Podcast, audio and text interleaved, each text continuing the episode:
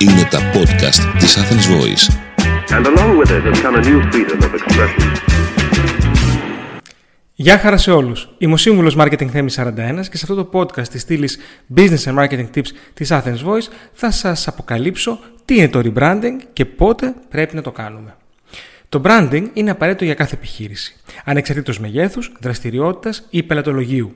Αυτό είναι κάτι στο οποίο συμφωνούν όλα τα εγχειρίδια marketing και όλοι οι ειδικοί της επικοινωνίας. Χωρίς branding, η επιχείρηση μοιάζει με αυτοκίνητο που προσπαθεί να τρέξει στο αυτοκινητόδρομο χρησιμοποιώντας μόνο πρώτη ταχύτητα. Ακόμη και μια Ferrari δεν θα τα καταφέρει. Όλοι χρειάζονται branding, όμως κάποιοι χρειάζονται rebranding. Είτε για να σταματήσει η μάρκα να πληρώνει αμαρτίες του παρελθόντος, είτε επειδή ο καιρός έχει οριμάσει, έρχεται για κάθε brand κάποια στιγμή το πλήρωμα του χρόνου. Η παλιά μάρκα έχει κάνει τον κύκλο της και η ανάγκη του rebranding είναι επιβεβλημένη. Ακούστε σήμερα σε ποιες περιπτώσεις πρέπει να γίνεται rebranding. Α ξεκινήσουμε με τον ορισμό του rebranding. Rebranding ονομάζουμε τη διαδικασία κατά την οποία μια εταιρεία επανασχεδιάζει εκ του μηδενός ή κάνει αλλαγές μικρές ή εκτεταμένες στα βασικά στοιχεία του brand. Λογότυπο, χρωματική παλέτα, γραμματοσυρές, συσκευασία, καταστήματα κτλ. Σε κάποιες περιπτώσεις το rebranding μπορεί να είναι τόσο σαρωτικό ώστε να φτάσει μέχρι και σε αλλαγή του ονόματος της εταιρείας. Πολύ συνηθισμένος συνήθως σε online applications. Πότε λοιπόν πρέπει να γίνεται το rebranding; Απομόνωσα και σας παρουσιάζω έξι σημαντικούς λόγους. Αν λοιπόν η εταιρεία σας ανήκει σε κάποια από τις παρακάτω έξι κατηγορίες που θα ακούσετε, σκεφτείτε σοβαρά το ενδεχόμενο ενός rebranding. Πρώτον, η εταιρεία δείχνει παλιακή. Έχετε δει αυτά τα πολύ ενδιαφέροντα vintage λογότυπα της δεκαετίας του 60, ας πούμε αυτά της Εσκιμό, σπίτι πλένει Εσκιμό και της Ιζόλα. Για την εποχή τους ήταν πρωτοποριακά. Σήμερα όμως θα έδειχναν παλαιακά, σχεδόν απαρχαιωμένα. Εάν η εταιρεία σας είναι δεύτερης ή τρίτης γενιάς και δεν έχετε κάνει ποτέ rebranding, ήδη μένετε πίσω χωρίς να το ξέρετε. Δεύτερον, το υπάρχον branding δεν είναι web και social media friendly. Ακόμη και αν δεν είστε εταιρεία τριών ή τεσσάρων γενεών, ακόμα και αν το brand σας δημιουργήθηκε κάποια στιγμή την τελευταία 20 ετία, υπάρχει μεγάλος κίνδυνος να μην είστε φιλικοί στη νέα ψηφιακή πραγματικότητα. Η επανάσταση της νέας 20 ετίας οδήγησε στην κατανάλωση επικοινωνίας σε όλο και μικρότερες επιφάνειες, όλο και μικρότερες οθόνες.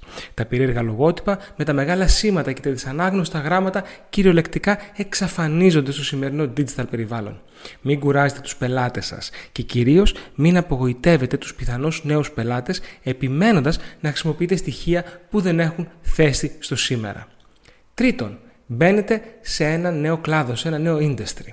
Εάν ξεκινήσατε ένα πολύ επιτυχημένο brand πουλώντας βιβλία πριν από 25 χρόνια, αλλά σήμερα έχετε ήδη ξεκινήσει να προσφέρετε λάστιχα ποτίσματος και είδη κήπου, το λογότυπο με το ανοιχτό βιβλίο και τα αρχικά σας δεν σας καλύπτει πλέον.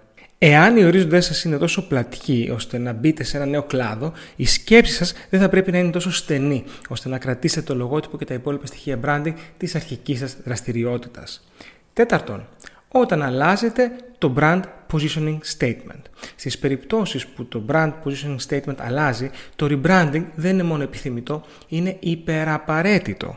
Εάν το εστιατορίο σας, για παράδειγμα, από πιατέλες θαλασσινών στη μέση για casual dinners γίνεται upscale και προσφέρει σχεδόν στην αγρίδα ποσέφ με χρυσό σκούφο, τότε το λογότυπό σας που θυμίζει fish and chips πρέπει να φύγει. Μαζί με αυτό και η πολυχρωμία και η φαν αφήσει στους τοίχους με τα χέρια που αρπάζουν γαρίδες κτλ.